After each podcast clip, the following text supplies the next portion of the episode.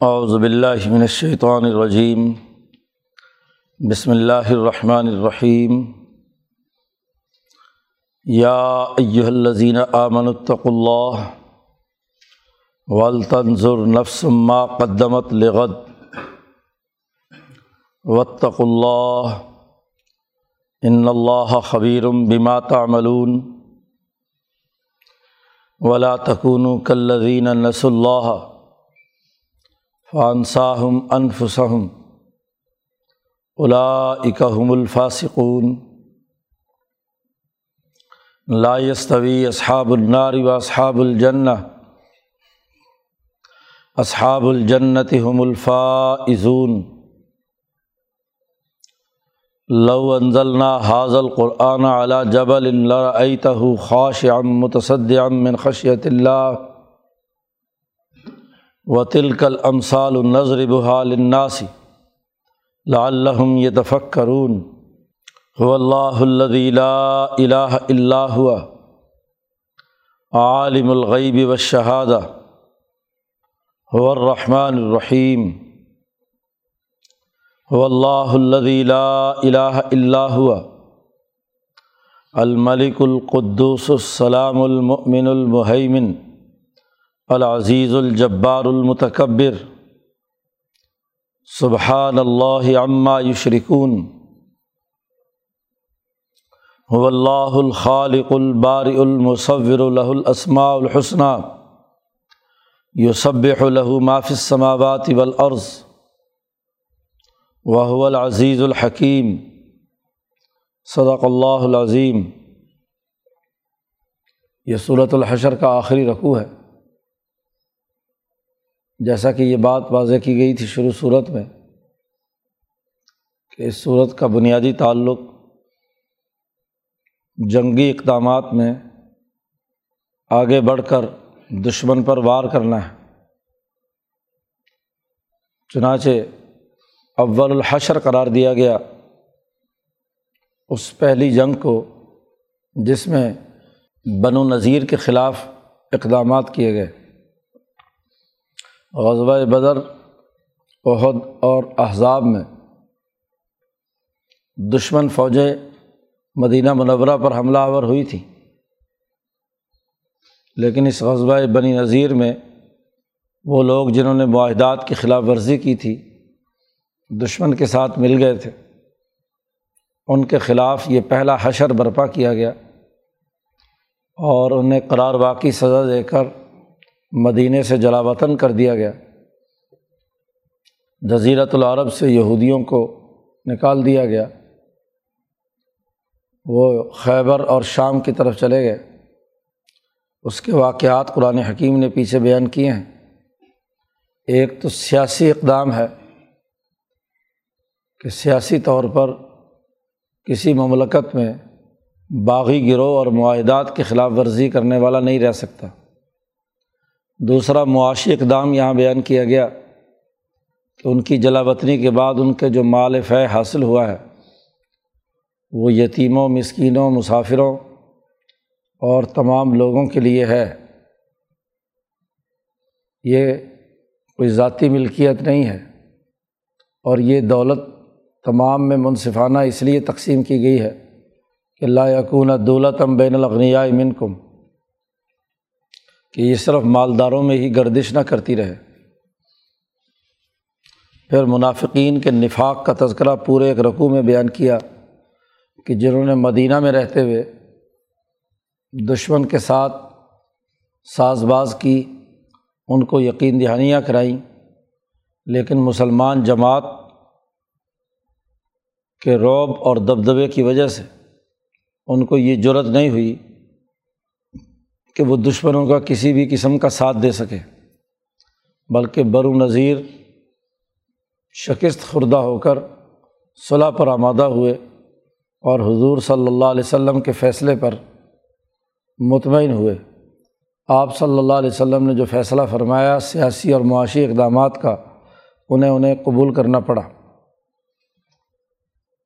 اب صورت کا اختتام ہو رہا ہے اور مسلمان جماعت کو ایک اہم نصیحت اور ایک بہت اہم سیاسی اور معاشی اصول واضح کیا جا رہا ہے۔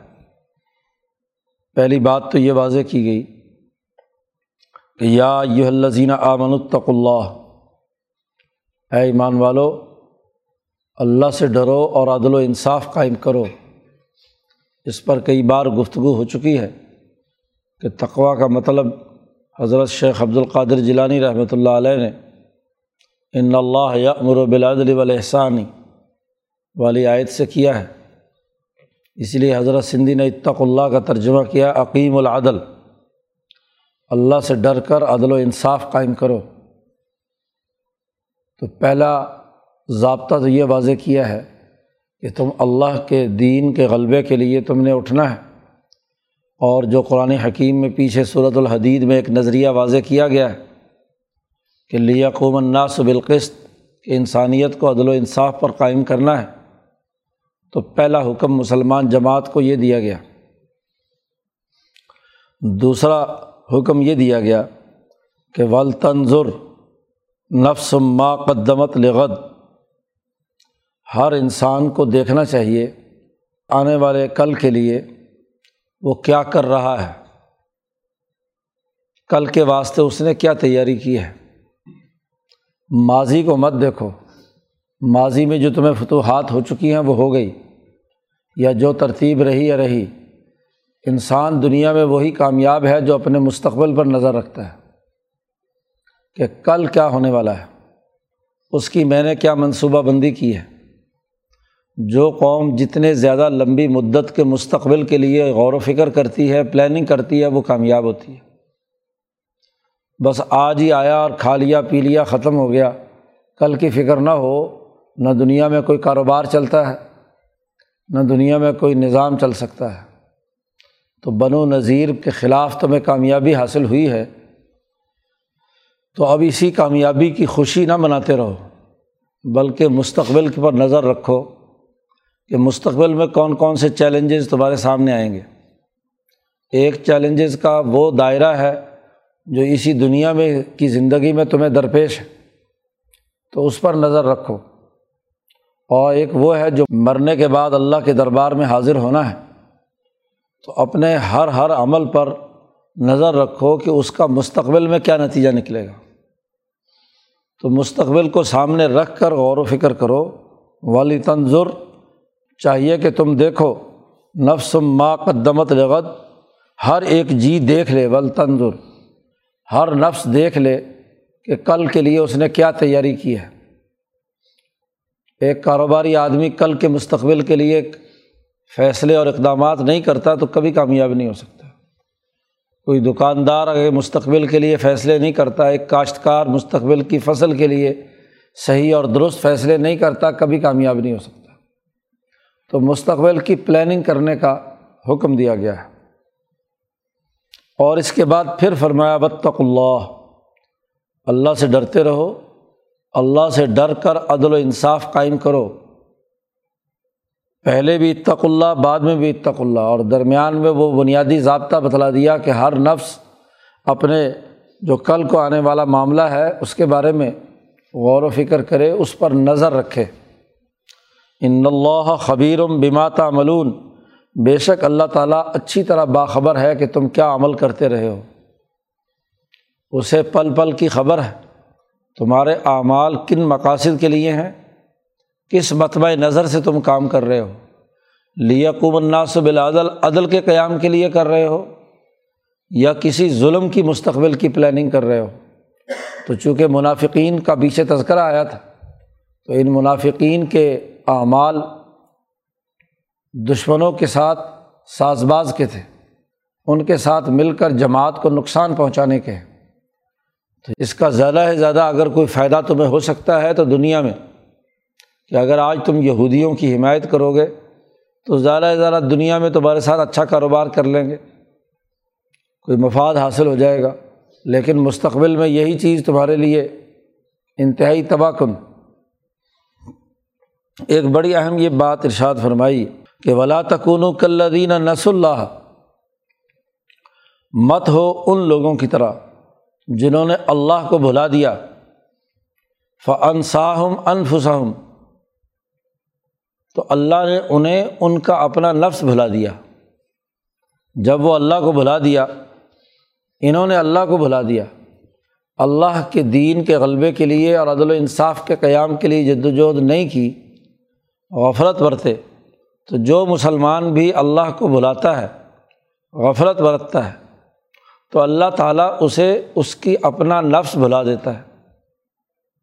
نفس بھلانے کا مطلب یہ کہ انسان کے نفس کے لیے کیا چیز فائدہ مند ہے اور کون سی چیز نقصان دہ ہے۔ نفس کا بڑا لمبا سفر ہے، دنیا میں بھی اور آخرت میں بھی۔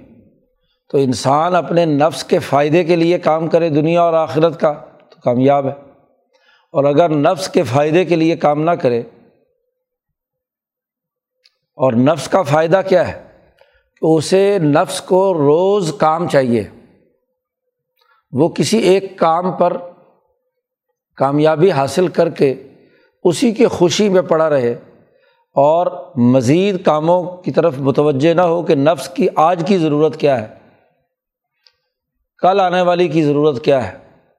ادھر متوجہ نہ ہو تو اس کا نفس بھول گیا۔ حضرت سندھی رحمۃ اللہ علیہ نے یہاں بڑی اچھی مثال دے کر بات سمجھائی کہ دیکھو ہر انسان روزانہ غذا کھاتا ہے، یہ اس کے نفس کی ضرورت۔ صبح، دوپہر، شام اور زیادہ پیٹو ہو تو درمیان میں بھی ایک آدھ دفعہ اور کھا لیتا ہے۔ تو یہ نفس کی ضرورت ہے تقاضا ہے۔ اب بھلا کوئی آدمی اگر ایک دن اس نے اچھا کھانا کھایا ہو تو دوسرے دن صرف یہ یاد کرتا رہے کہ میں نے کل اس وقت بڑا اچھا کھانا کھایا تھا۔ تو کیا اس کی خوشی کی وجہ سے اس وقت کا کھانا رک جائے گا؟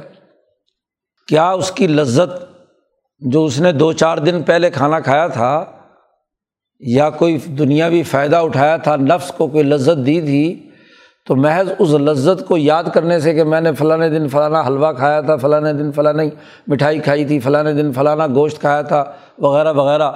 یاد کرتا رہے پوری فہرست تو کیا پیٹ بھر جائے گا؟ نہیں، آج کا کھانا تمہیں آج کھانا ہے۔ صرف پچھلی بات کو یاد کرنے سے کچھ نہیں ہوگا۔ تم اگر یہ خوشیاں مناؤ کہ ہم نے بدر میں ان کو شکست دی، ہم نے عہد میں ان کو شکست دی، ہم نے احزاب میں انہیں بھگایا، ہم نے بر نظیر میں ان کو یہاں سے جلا وطن کر دیا۔ اسی کی خوشی میں رہو اور جو مستقبل کی پلاننگ ہے اس کو چھوڑ دو۔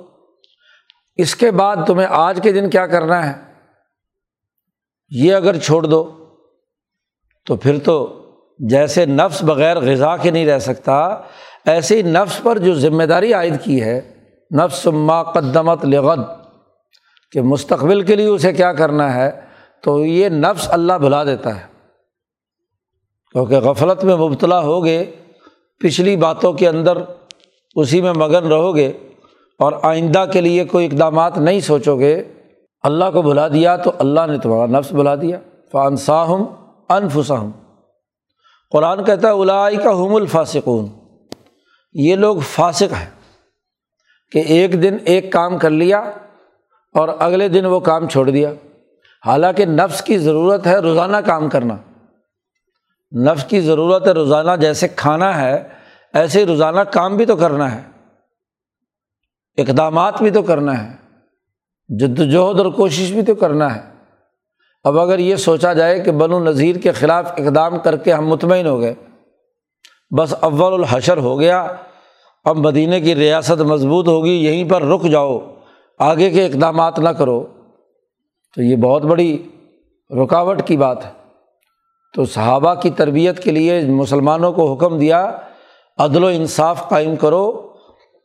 اللہ کا ڈر پیدا کرو، اللہ تعالیٰ تمہارے اعمال کو اچھی طرح دیکھتا ہے، باخبر ہے۔ اللہ کو بھلا مت دو۔ آگے مستقبل کی فکر کر کے اگلی تیاریاں کرو۔ چنانچہ یہی وجہ ہے کہ اسی تربیت کا اثر ہے کہ آج اقدام مدینہ کی داخلی سازشی طاقتوں اور قوتوں کے خلاف کیا بن و نظیر کے خلاف۔ اور کچھ ہی عرصے کے بعد ہدیبیہ پر جا پہنچے، مکے کے ان اصل دشمنوں کے خلاف اقدام کیا۔ اور جب اس سے خاطر خواہ نتائج سامنے آئے، تو دو سال بعد جیسے ہی مکے والوں نے اسی صلاح حدیبیہ کی خلاف ورزی کی، معاہدے کی خلاف ورزی کی، تو فتح مکہ کے موقع پر اس خلاف ورزی کی سزا دینے کے لیے پوری جماعت مکہ پہنچ گئی۔ بنو خزا جو مسلمانوں کا ہاں جی کے ساتھ حلیف تھا، اس کے خلاف مکے والوں نے اقدام کیا جو صلاح حدیبیہ کے خلاف تھا۔ جیسے آج میسا کے مدینہ کی خلاف ورزی پر ان کے خلاف آج اقدام کیا گیا بنو نذیر کے، تو مستقبل میں یاد رکھو کہ تمہیں اسی بات کو آگے رکھنا ہے۔ آگے اقدام کی ضرورت پیش آئے تو وہاں بھی تمہیں اس کو شکست دے کر اگلے مرحلے کا اقدام کرنا ہے۔ چنانچہ جب یہ ولطنظر نفس ما قدمت لغت یہ نازل ہوئی تو اس نے ایک طاقت اور قوت پیدا کی کہ ہمیں آگے بڑھ کر اگلے دور کی پلاننگ کرنی ہے۔ آج اگر کابن اشرف کو اور بنو نذیر کو سزا اس لیے دی گئی کہ انہوں نے میساک مدینہ کی خلاف ورزی کرتے ہوئے مکے والوں سے جا کر صلاح کی ہے، ان کے یہ حلیب بن گئے ہیں۔ تو اصل شرارت کی جڑ تو ہاں جی مکہ میں بیٹھی ہوئی ہے۔ جو مدینہ کی ریاست کے خلاف اقدامات کر رہی ہے، تو لہٰذا اس نے بھی اگر ایسے ہی معاہدے خلاف ورزی کی تو اس کے خلاف اقدام کیا جائے گا۔ تو جو یہ اقدام نہیں کرتا، جیسے منافقین، کہ اللہ کو جب بلا دیا تو اللہ نے ان کے نفس خود بلا دیے، تو یہی قانون شکن ہے، قانون توڑنے والے ہیں۔ مسلمانوں کو بار بار حکم دیا گیا اتق اللہ اللہ سے ڈرو۔ اور دشمن کے مقابلے کے لیے اقدامات آگے کرو۔ قرآن حکیم نے یہ بھی واضح کر دیا لائستوی اصحاب النار و اصحاب الجن جہنمی اور جنتی لوگ برابر نہیں ہو سکتے۔ دونوں میں کوئی مساوات نہیں ہے۔ ایک وہ جو اپنے نفس کے لیے تیاری اور اس کے فکر کرتے ہیں مستقبل کی جد وجہد اور کوشش کرتے ہیں۔ اور ایک وہ ہیں جنہیں مستقبل کی کوئی فکر نہیں۔ اللہ کو بھی بھلا دیا، اپنے آپ کو بھی بھلا دیا۔ کفر اور ظلم میں مبتلا ہے، وہ جہنمی ہے تو جہنم والے اور جنت والے دونوں کیسے برابر ہو سکتے ہیں؟ اس لیے دنیا کو جنت بنانے کے لیے اقدامات کرو، تاکہ اس کے بدلے میں آخرت کی جنت تمہیں ملے۔ تو جنت والے اور جہنم والے دونوں برابر نہیں۔ حقیقت یہ ہے کہ اصحاب الجنت ہم الفائزون۔ جو جنت والے ہیں، وہی کامیاب ہیں۔ وہی بہت بڑی کامیابی حاصل کرنے والے ہیں، اپنے مقاصد اور مراد کو پانے والے ہیں۔ چنانچہ صحابہ کی یہ جماعت جو دشمن کے خلاف اقدامات کے لیے مکمل تیار ہے۔ قرآن حکیم نے یہ بات بھی واضح کر دی کہ جب تم اللہ کے دین کے غلبے کے لیے نکلو گے، تو تمہارے پاس قرآن کی یہ تعلیمات ہو۔ اور قرآن کی تعلیمات کا معاملہ یہ ہے کہ یہ پہاڑ جیسے جرائم، پہاڑ جیسی بڑی بڑی سلطنتیں کیوں نہ ہوں؟ قرآن ہم نے اس لیے نازل کیا ہے کہ لڑائی تہ خاش یم متصد من خشیت اللہ لو انزلنا حاضل قرآن علا جبل۔ اگر ہم یہ قرآن حکیم ایک پہاڑ پر اتار دیں، تو تم دیکھتے اس پہاڑ کو کہ وہ ٹوٹ کر، پھٹ کر ریزا ریزا ہو جائے۔ خاش ام متصد ام من خشیت اللہ۔ اللہ کے ڈر اور خشیت سے اس کے ٹکڑے ٹکڑے ہو جائیں یہ تجلی قرآنی ایسی ہے کہ یہ اگر پہاڑ پر نازل ہو تو پہاڑ کو توڑ پھوڑ کر ریزا ریزا کر دے۔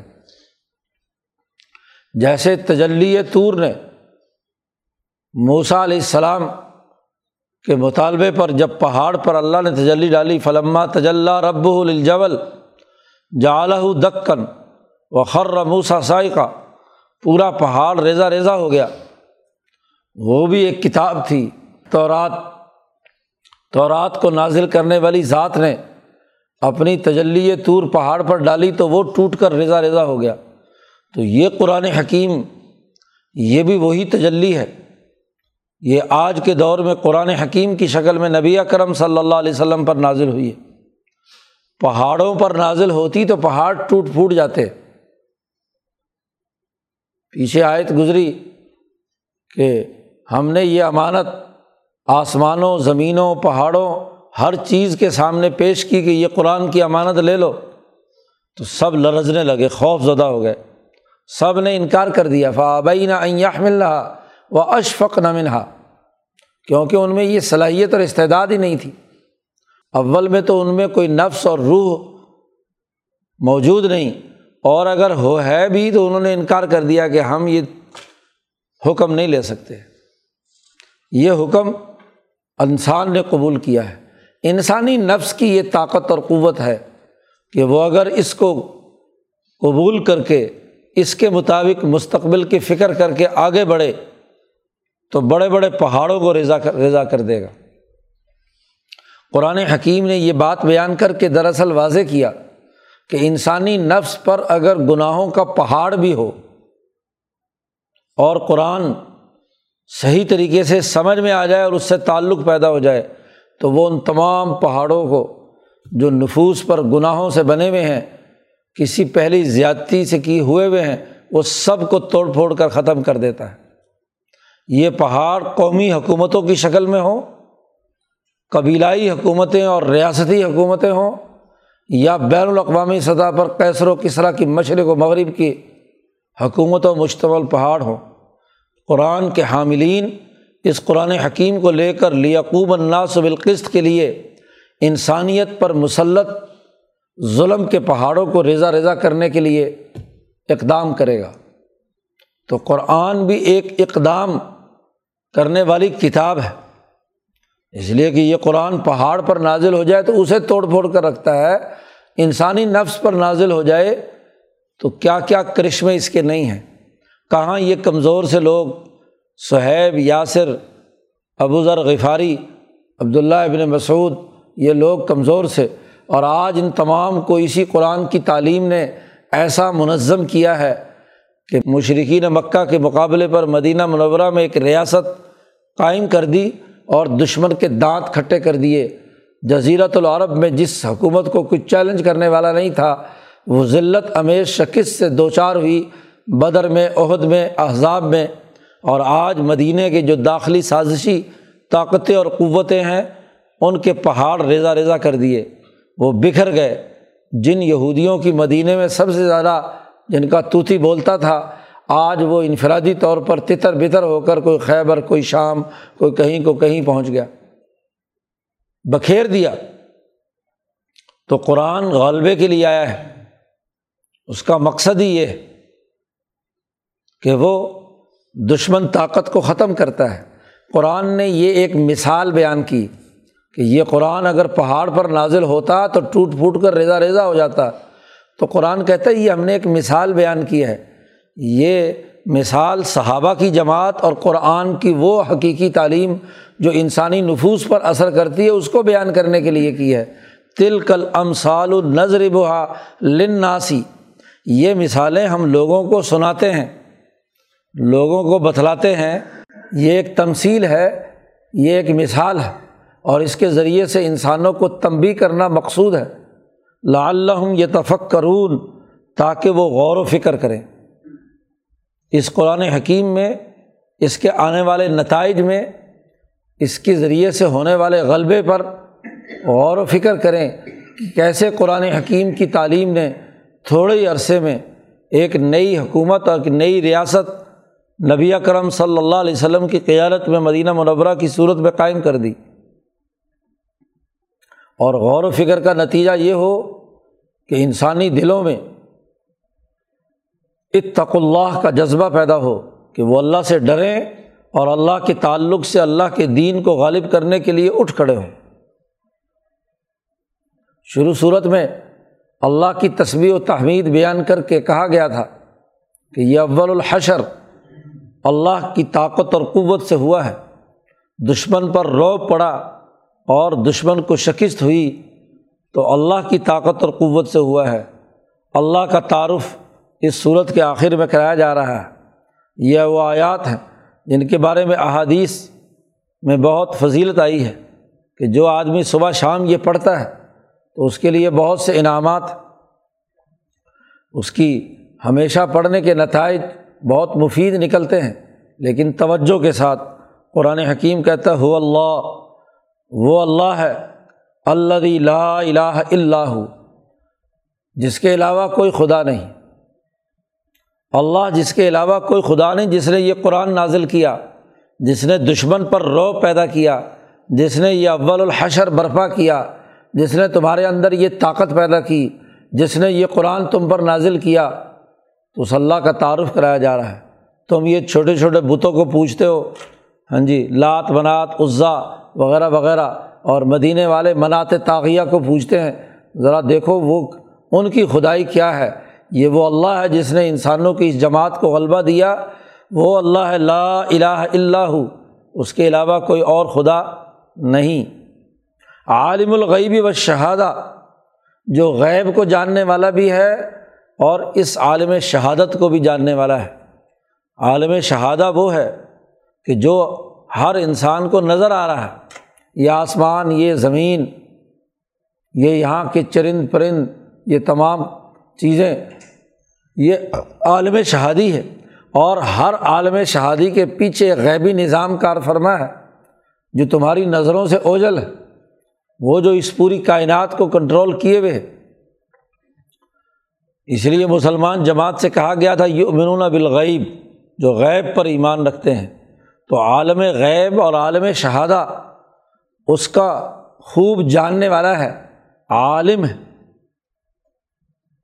لا الہ اللہ ہوا، اللہ کی اس میں ذات کے بعد سب سے اہم ترین وصف عالم الغیبی و شہادہ ہے۔ اب جو شہادہ اور یہ پورا جو عالم غیب اس مخلوق کے دائرے کا ہے، اس پر جو اللہ کی تجلی کام کر رہی ہے اس کا تعارف کراتے ہوئے کہا، ہو الرحمٰن. اور رحمان اسماع الحسنہ میں وہ تجلی ہے، تجلی رحمانی، کہ جس کی وجہ سے دنیا کا یہ اس وقت کا نظام مسلسل جاری ہے۔ اس کی تخلیق، اس کی تدبیر اور اس کا پورا تجلیات کا نظام وہ اللہ کی تجلی اعظم یعنی تجلی رحمانی کے ذریعے سے اس پوری کائنات کا سسٹم چل رہا ہے۔ اور رحیم اللہ کی وہ تجلی ہے جو آخرت میں اس کائنات کے اختتام حشر کے برپا ہونے کے بعد جو جنت اور جہنم کے تناظر میں ذات باری تعلی تعلیٰ کی تجلی ظاہر ہوگی، تو اس تجلی کا ذکر کیا الرحمٰن بھی ہے اور الرحیم بھی ہے۔ اللہ الہ اللہ ہوا۔ وہی اللہ ہے کہ جس کے علاوہ کوئی اور خدا نہیں۔ الملک، وہی شہنشاہ مطلق ہے حکمران۔ یہ حکمرانی، کیا حکمرانی ہے ابو جہل کی؟ یا آج ابو سفیان کی حکمرانی رہی جب یہ آیات نازل ہو رہی ہیں؟ یا کیسر و کسرا کی حکمرانی ہے؟ ان بادشاہوں سے، ان حکمرانوں سے تم ڈرتے ہو؟ ان بیچارے حکمرانوں کی کیا حیثیت؟ ان کے مقابلے میں اللہ الملک، جو شہنشاہ مطلق، القدوس، وہ بہت ہی پاک اور مقدس ذات ہے۔ یہ دنیا کے بادشاہ تو لالچی ہیں۔ پیسوں کے، مال کے، دولت کے، تمہاری جیبوں سے پیسے بٹورنے کے لیے یہ کردار ادا کرتے ہیں۔ اور جبکہ وہ بادشاہ ہر قسم کے عیب سے بالکل پاک اور مقدس ہے۔ السلام، وہ ایسا بادشاہ ہے ایسا حکمران ہے جو سلام ہی سلام، سلامتی ہی سلامتی ہے۔ انسانیت کے لیے سلامتی کا جتنا اعلیٰ ترین عمل ہے، وہ اللہ کے اس اس میں گرامی کا اثر ہے۔ اس اس اسماع الحسنہ میں سے اس اسم کے اثرات ہیں۔ پاک پاک ہے تو پاکیزگی چاہتا ہے، لوگوں کے عیب دور کرنا چاہتا ہے۔ اسال سلام ہے، سلامتی وجود میں لانا چاہتا ہے۔ ذات باری تعالیٰ کی یہ صفت، یہ اسماع الحسنہ میں سے اہم ترین اسم، جس کا مقصد دنیا میں سلامتی کا نظام بنانا ہے۔ المؤمن امن دینے والا ہے، امن قائم کرنا چاہتا ہے۔ یہ جماعت جو حزب اللہ تیار کی گئی ہے، اس پر جو اللہ کے جو اسماع الحسنہ سے تعلق رکھنے والے لوگ ہیں، جو اتق اللہ کا کام کرنے والے ہیں، وہ اللہ کے ان اسماء الہیہ کی اخلاق اپنے اندر پیدا کریں۔ تخلق و بھی اخلاق اللہ۔ وہ بھی اللہ کی ان صفات کا مظہر بنے اور دنیا میں سلامتی اور امن کے لیے، پاکیزگی کے لیے، ویسی پاک حکمرانی قائم کرنے کے لیے کردار ادا کریں۔ المحیمن کمزوروں کو پناہ دینے والا ہے۔ اللہ کا وصف کہ انسانوں کو جو کمزور اور ضعیف اور یتیم اور مسکین ہیں، ان کو پناہ دینے والا ہے۔ تو ایسی ریاست، ایسی حکمرانی قائم کرنی ہے۔ ہم نبی اکرم صلی اللہ علیہ وسلم نے جو کمزوروں اور ضعیفوں کے لیے پناہ دے رہے، ان کے لیے ایک قسم کی پناہ گاہ ہو المحیمن العزیز۔ وہ بہت زبردست ہے، الجبار، بہت دباؤ رکھنے والا ہے، المتکبر، بہت ہی تکبر رکھتا ہے۔ یہ وہ اوصاف ہیں جن کے ذریعے سے ظالموں، متکبروں اور جو اپنے آپ کو جبار کہتے ہیں، جابر لوگ ہیں، اسی طریقے سے اپنے آپ کو طاقتور کہتے ہیں، کوئی عزیز مصر ہے تو کوئی عزیز فلاح ہے، تو یہ جو اپنے آپ کو عزیز کہتے ہیں، جابر کہتے ہیں، متکبر کہتے ہیں، ان کے تکبر کو توڑنے کے لیے ان بیچاروں کی کیا عزت، کیا جبر، ان کا کیا تکبر جو تکبر ذات باری تعالیٰ کا ہے۔ تو ظالموں کے خلاف العزیز الجبار المتکبر ہے، ان کے نظاموں کو توڑنے والا ہے۔ حقیقت میں متکبر تو اللہ تبارک و تعالیٰ ہے۔ اس لیے حدیث پاک میں آتا ہے کہ نبی اکرم صلی اللہ علیہ وسلم نے فرمایا کہ اللہ تعالیٰ نے ارشاد فرمایا کہ میری جو چادر ہے تکبر کی، وہ میرے لیے ہے۔ من نازانی جو بھی میری اس چادر، تکبر کی چادر کو چھیننے کی کوشش کرے گا خود متکبر ہونے کی کوشش کرے گا فقط قسم تو ہوں میں اس کی کمر توڑ کر رکھ دوں گا۔ جی اور تکبر و اظہاری و ردائی تکبر میری اظہار اور میرا ردا ہے۔ جو اس تکبر کی میری چادر پر ہاتھ ڈال کر متکبر بننے کی کوشش کرے گا فقط قسم تو ہوں میں اس کی کمر توڑ کر رکھ دوں گا۔ جب بار اللہ کا وصف ہے، جو جابر بننے کی کوشش کرے گا، میں اسے توڑ پھوڑ کر ختم کر دوں گا۔ جو ہاں جی اپنے آپ کو عزیز بنانے کے چکر میں ہے اور اللہ کی حکمرانی کو تسلیم نہیں کرتا تو اللہ کی عزت اس کو تباہ و برباد کر دیتی ہے۔ تو اللہ نے پورا تعارف کرایا۔ سبحان اللہ عما یس، یشرکون۔ بہت ہی پاک ذات ہے اللہ کی، اس سے جو یہ شریک ٹھہراتے ہیں۔ اگر اللہ کے ساتھ متکبر کے ساتھ متکبر، عزیز کے ساتھ عزیز، جبار کے ساتھ کسی انسان کو جابر بناتے ہیں اور کسی کو کس طریقے سے پکارتے ہیں، بادشاہت اور حکومتوں کے نعرے لگاتے ہیں، تو یہ اللہ کے ساتھ شریک ٹھہراتے ہیں۔ اللہ اس سے بہت پاک اور بہت بلند اے ایمان والو، تمہاری ذمہ داری ہے اتق اللہ۔ اللہ سے ڈرو۔ اس اللہ سے ڈرو جس کے یہ اوصاف ہے جس کے یہ اسماع الحسنہ ہے قرآن حکیم نے کہا ہو اللہ الخالق البار المصور. اللہ وہ ہے کہ جو خالق بھی ہے۔ ابدا بغیر کسی مادے کے مادہ پیدا کیا اور پھر اس مادے سے جتنی مخلوقات تخلیق کی ہیں، تو حقیقت میں خالق وہ ہے۔ آج اگر دنیا میں کوئی آدمی اپنی چھوٹی سی پیداوار اٹھا کر، کوئی فرنیچر بنا کر، کوئی کام کر کے کہے، میں خالق ہوں کوئی ریاست قائم کر کے کہے کہ جی میں خالق ہوں، اس بیچارے کا خلق کیا ہے؟ یہ تو بہت چھوٹے سے دائرے میں کردار ادا کرنے والا ہے۔ اللہ تبارک و تعالیٰ جو ہے الخالق، تو اس کا وصف بیان کیا تخلیق۔ تو تخلیق جب اس کی ہے، تو الملک بھی وہی ہے۔ پہلے جتنے اوصاف بیان کی ہیں، الملک، القدوس، السلام المومن المحیمن العزیز، الجبار، المتکبر، اس کی دلیل دی ہے۔ کہ یہ تمام اوصاف ذات باری تعالیٰ کے اس لیے ہیں کہ کائنات اس نے بنائی ہے۔ جو خالق ہوگا، وہ اپنی مخلوق پر حکمرانی کا حقدار اس پر متکبر ہے، اس پر جبار ہے، اس پر عزیز ہے، کیونکہ اس کی تخلیق ہے۔ تو مخلوق خالق کی محتاج ہوتی ہے۔ تو اس لیے اللہ وہ ہے جو خالق ہے، الباری۔ لوگوں کو ابتدان پیدا کرنے والا ہے۔ وجود میں خلق کا عمل اس کے مادے کے اکٹھا کرنے اور پھر اس اس کو ایک نئی شکل دینے سے تعلق ہے۔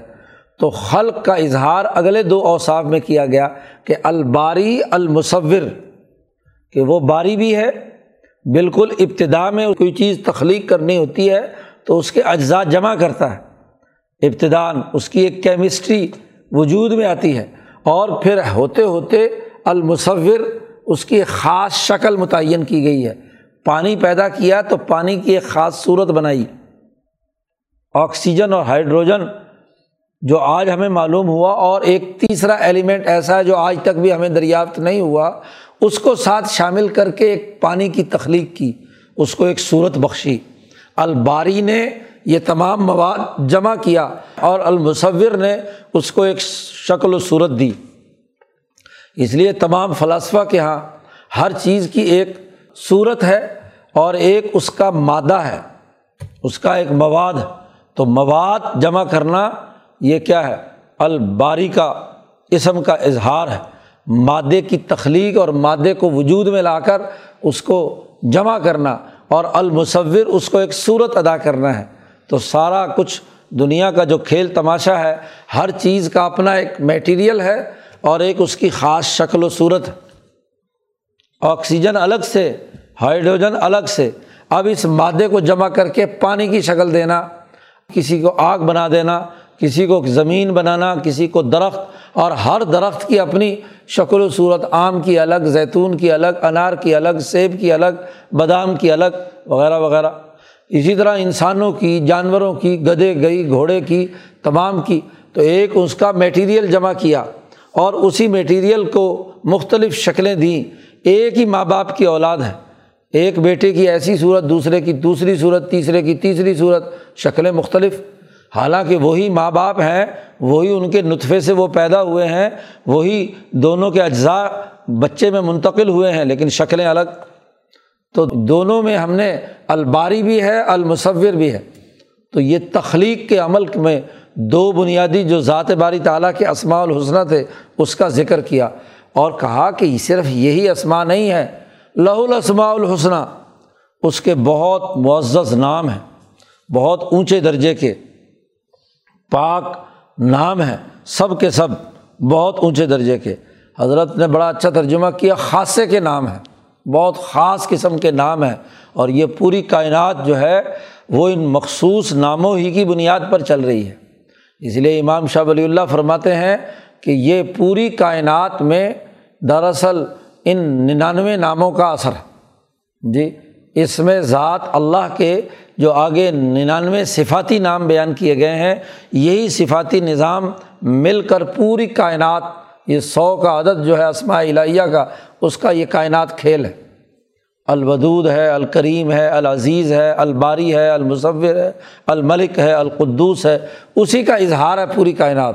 تو اس کے لیے لہ الاسماء الحسنہ اسی کے پاک نام ہے۔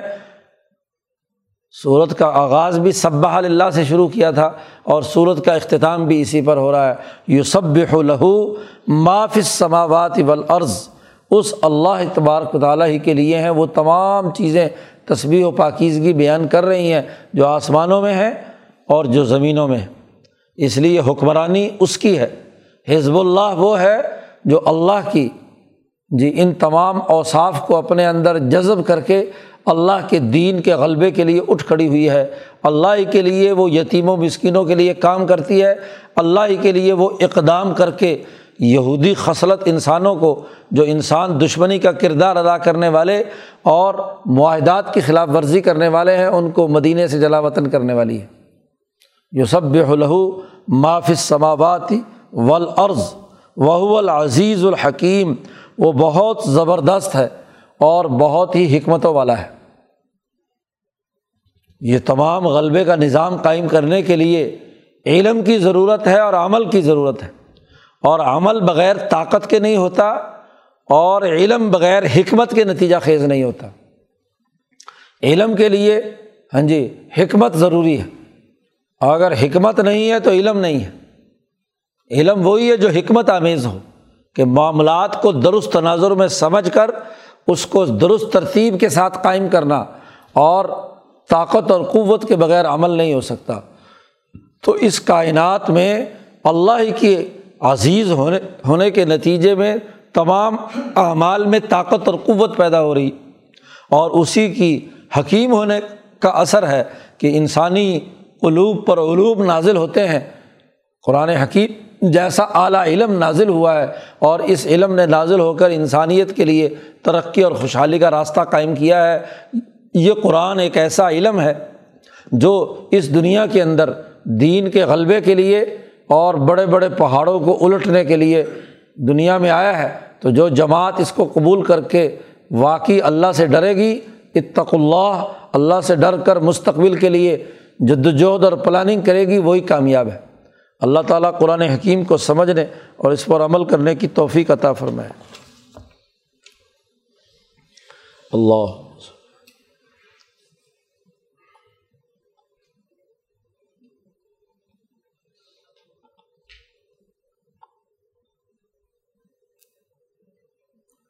اجمعین۔